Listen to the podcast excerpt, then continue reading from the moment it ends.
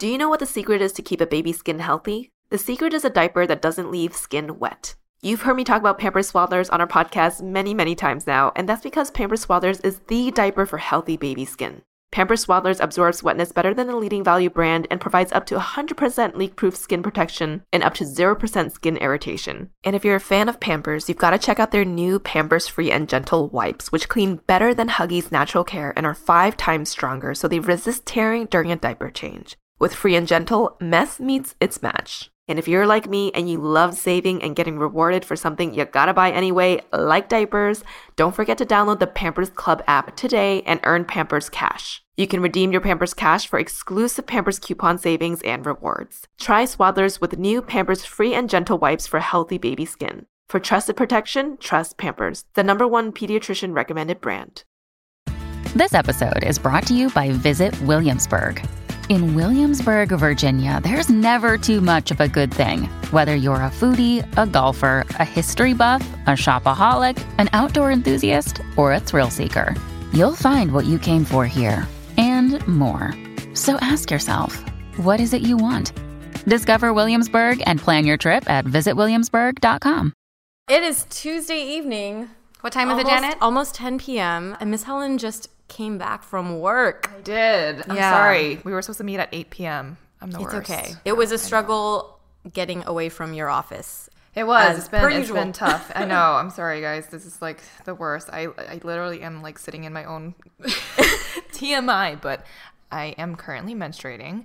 And I, I am sitting... Hello, being a woman. Yes. Mm-hmm. Yes. Sitting in my own, like, pool of blood right now because I didn't have time to change Ooh, out my tampon. Yes. And so what I had to do was I went to the bathroom, realized that I had my period. Oh, you just so started. Then, oh, I, no. Yeah, I did. That's so the then worst. I took a wad of toilet paper and just, like, put it under, that you know... Is, that's a temporary... Makeshift pad. So. It is. It's a pseudo pad for the moment. And then time passed by, and that has become my pad. And now I'm sitting in it.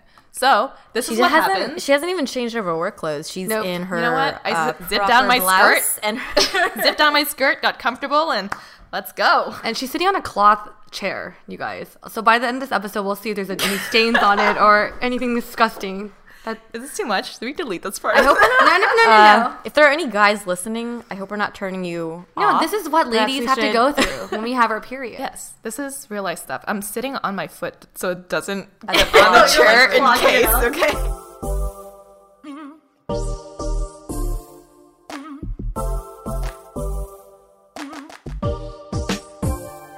Hi, guys. In episode four, we started talking about uh, the general topic of you know, a twenty-something girl versus a thirty-something woman. And we first started off talking more about, like, careers and work.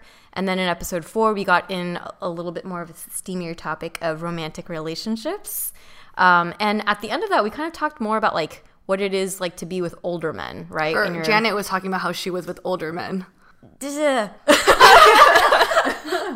yeah, so we wanted to kind of continue with that topic. And uh, we talked about older men, but what about younger men? Mm. What are our opinions, you know, being women that represent uh, the twenty to thirty age range? So when you say younger, younger yes, do you mean like teenage boys? No, I mean legal at least. like, like, okay. No, for me, I think of like young is when you're able to go into a club. That's I still think you're young. If you mm, show an okay. I D, mm-hmm. you're freshly into the world of partying and drinking. That's okay. Totally oh, young. If you need to get a fake I D, that's so young. That's that's, that's no, like no, no, no, no. Okay, no, I can't. No. Okay, we have some standards, I guess. Here. What I find interesting is that like I think as you get older, like you guys probably have more perspective or opinion on that. When you go out like to the nightclubs now, like. Some of the guys you're partying with are like nine years younger than you. Yes. Mm-hmm. Is that weird if they offer to buy you a drink? Um, here's the thing. I think I definitely noticed that in the last couple of years, the more that you go out as a single person, the average age of someone who's going to be in the club or in a lounge, more likely than not younger than me now. Mm-hmm. Um, so I'm not opposed to having a good time with them like in the moment, but I less and less consider them seriously for like an actual relationship. So I- even Mel, and you're twenty-six and that's... Yeah, yeah. I, I remember clearly, like, when I first turned twenty-one going to club and bars, like, I didn't have to think about, like, oh, how old are you or how old are the guys? Because right. everyone was older than me mm-hmm. or my age. Right. But now, like, I remember going back to college last year, visit my college town and went yeah. drinking there. When a guy would ask, like, if you want to buy me a drink or talk, I would ask for their I D.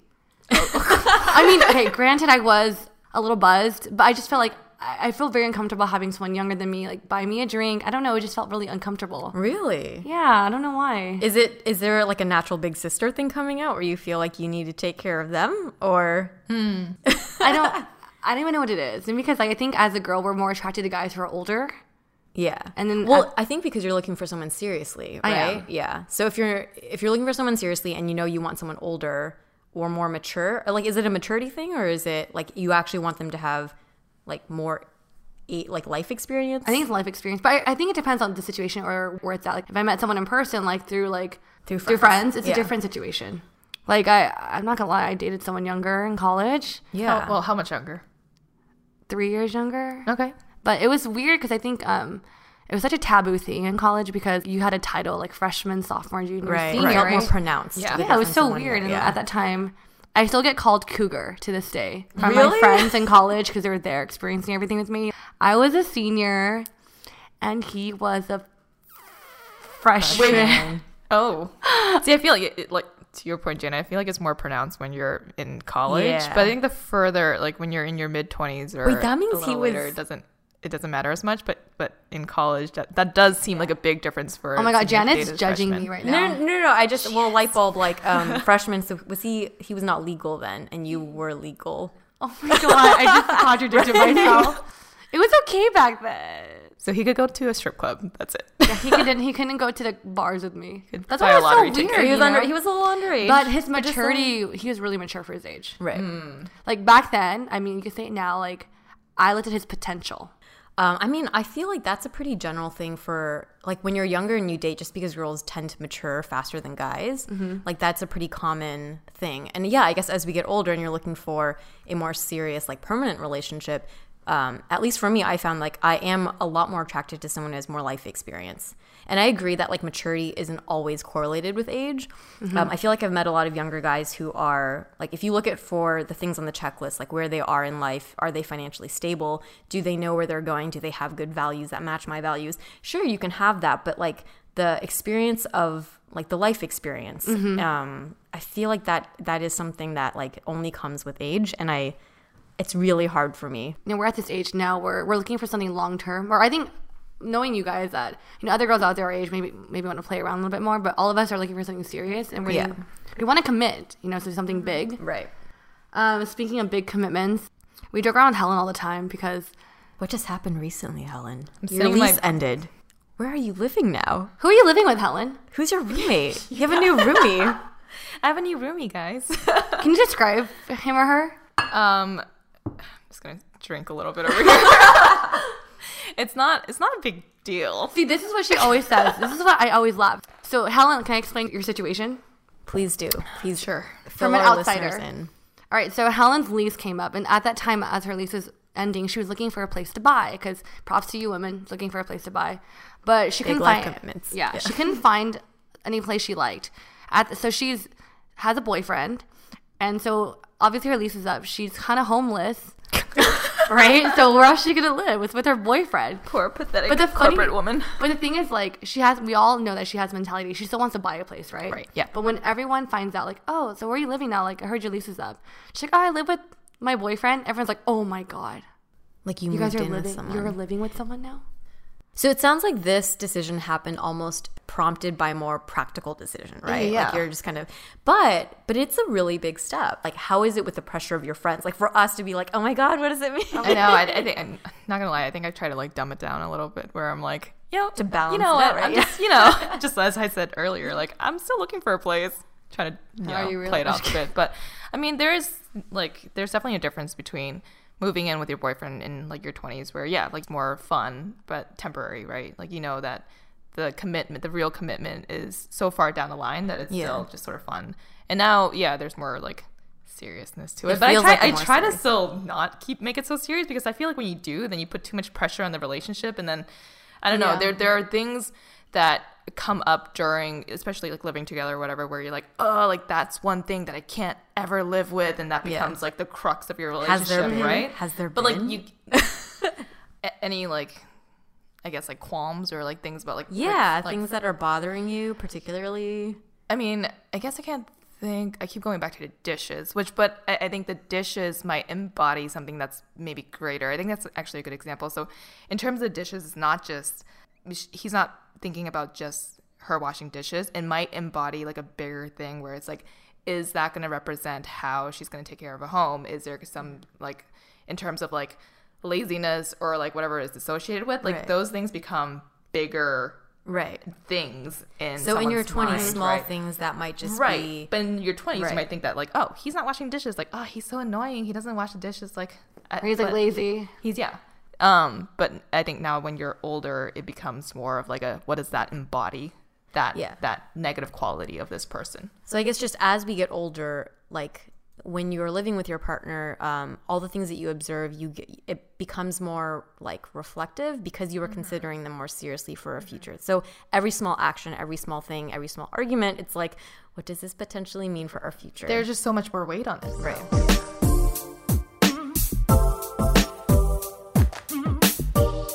All right, so another thing I noticed in my twenties when I hang out with Janet and Helen is like, wow, they're at the age where they're actually buying a home. Because, you know, I think a lot of you guys can relate that. I'm in my mm-hmm. twenties. I am still renting out a room or trying to find affordable housing. And here are these ladies, like, looking at interest rates, all these loans. I'm just like, when they talk, I'm literally just sitting quiet because I can't believe that you guys are at that stage yeah. of your life mm-hmm. already to purchase a home. Mm-hmm. Yeah, and it, Janet's bought a home. Oh God, she's that was accomplished a really that. Scary uh, process. I guess, um, Jen, at what at what age did you start thinking about buying a home? Um, so I think for me, like my twenties, I moved around a lot, and I was I was like my twenties. The overarching theme was like exploration and like all about like quality or quantity over quality because I wanted to. It was more about searching and finding the things that I wanted to commit to, right? Mm-hmm. Um, and then as I got older and pretty distinctly matching, like when I turned thirty, um, I shifted into wanting to really like settle down or like focus and commit. And so for me, buying a home was um, that happened as a result of after I decided like Los Angeles is where I want to be. Mm-hmm. Uh, this is the type of job that I can see myself establishing mm-hmm. uh, or creating a career in. My family's here. My friends are here. Um, so it was just kind of a – it was a, a natural byproduct of where where I was in life in my thirties versus my twenties. Mm. Was it the same for you, Helen? Um, I think I think I just started thinking about home buying maybe a year ago, and that was, um, I guess to Janet's point, it's after you become a little bit more established within where you want to be in the future, and also within your job of, you know, I feel a little bit more stable yeah. in life, and and then in, you realize that you don't want to keep paying rent to someone else's mortgage. Rent is expensive, and uh, you want to yeah. build, yeah, and you want to build up your own equity. Yeah. It's like, why am I paying for someone else's mortgage when I can pay my own? That's true. Yeah, I think for me also, um, I mean, this maybe directly relates to me being Chinese, but uh, my mom is not only Asian, obviously, but she's also like really big into finance. So I've been hearing ever since I graduated from college and got my first job, she was like pushing home buying mm. because financially that is like the mm. best quote unquote investment from mm-hmm. our parents' like generation. A lot of my friends actually live off per paycheck because they can't afford to like invest in something or save right. money to buy a home. So mm. I think like it's interesting for me because having like friends like Helen, Janet, they're older than me, shed some light on how it's like being in your thirties because right now I'm nowhere near purchasing a home because I work in a very different industry. I do work full-time, but I don't make enough salary to, like, want to save to, like, buy mm. a home. I, ne- I right. never even crossed my mind to I want to purchase something. Yeah. Mm-hmm. So it's always nice to hear you guys talk about it, even though I'm really confused. But it would, that's also, like, in – so I made a pretty distinct decision transitioning from my twenties to thirties um, about my career based on finances because mm-hmm. I knew – and to be completely open, like, my parents helped me with my down payment. Mm-hmm. So that was something I was, you know, given my background that I'm very thankful for. Yeah. But – Um, I needed to, knowing that I wanted to achieve, you know, being able to pay a mortgage, that means that I had to make a minimum salary, which then mm-hmm. affected like what my decisions were with my career path. Mm-hmm. And I think also that's kind of a very Asian influence way to think. I can see that. Yeah, and you know. I totally agree with that. I think that does go along the lines of building enough equity for yourself so that you're stable enough to buy your own home. And I think that is prevalent in terms of what careers a lot of Asian Americans choose to yes. move towards in terms of like doctors, lawyers, finance, accountants, right. et cetera, pharmacists, right? Because those are very stable jobs that you can establish, I guess, yourself. That sounds weird, but like establish yourself in America for your parents kind of a thing. Right. Right. I think one last thing we want to talk about is I think being a woman, one difference in your twenties and thirties is that as I'm approaching thirty, I have people telling me, Mel, you got to freeze your eggs. And for me, I'm just like, yo, mm. let's let's take a pause on this because I'm not even dating someone. So why didn't I think about freezing my eggs? I Do you guys feel like there's more pressure now because you guys are older than me? So I first heard about freezing eggs when I, this was only like two years ago. So no, I heard about it from my, actually my boss at work. She, oh. she was thirty, she has a baby now, but she was thirty-two. Mm-hmm. And she was talking Damn, about how she only had to, one year older than me. Yeah. But she was talking about how, and that's the first time I heard about it. She's like, at thirty-two, you need to start at least thinking about freezing your eggs. Mm. It's a ten thousand dollars process to freeze it's your eggs. It's very expensive. Oh and Seriously? like thousands to And it's also not scientifically it. guaranteed to work. Yes. Yeah. But in it like it messes with your body because you're injecting all these hormones into your body. So she was like freaking crazy at work. Yes. It's it's crazy that that's very soon for us. And yeah. I had not thought about it until two years ago that that was a thing that needs to be considered. So I'm thirty-one, and I would say, yeah, two to three years ago, um, some of my friends that were in the San Francisco area, and particularly ones that were in very, like, high-stress uh, industry or, like, jobs or careers, like in medicine, where they just don't really have time to meet people or mm-hmm. they're – and they really want a family or something. Like, they would more mm-hmm. seriously consider it. I – listened to the conversations, and I was a little bit like, I felt a little distance from it because I saw everyone else was kind of like going through this like freak out, like, oh my God, we need to do this. Like, what if I don't like meet someone and I don't get pregnant and I, my fertility goes down? I don't, I still feel like, um, generally if you're fairly like healthy, I think it should be okay. I don't think you should worry until you're like mid thirties. Um, and I do think that there was a large like outspread of just like, it was kind of a trendy thing. Mm-hmm. And I think a lot of people kind of flocked to it or like thought about it because of that. And to Helen's point, it is really expensive and it isn't proved to medically work all the time. Just like in vitro is incredibly expensive mm-hmm. and it doesn't always, I mean, I'm also not, I can't speak to it from like direct experience. It's mostly just like what I've heard from other people. I think I will start feeling pressure in like two or three years, but right now I don't feel pressured. Yeah. Age-wise, I'm just looking this up on Google right yeah, now. Yeah, just so um, you don't get false information. I think at it's you should be freezing your eggs before thirty-eight is when people say. Yes. You don't, yeah, like medically it's not until your later thirties that it really becomes like statistically a higher mm-hmm. like problem.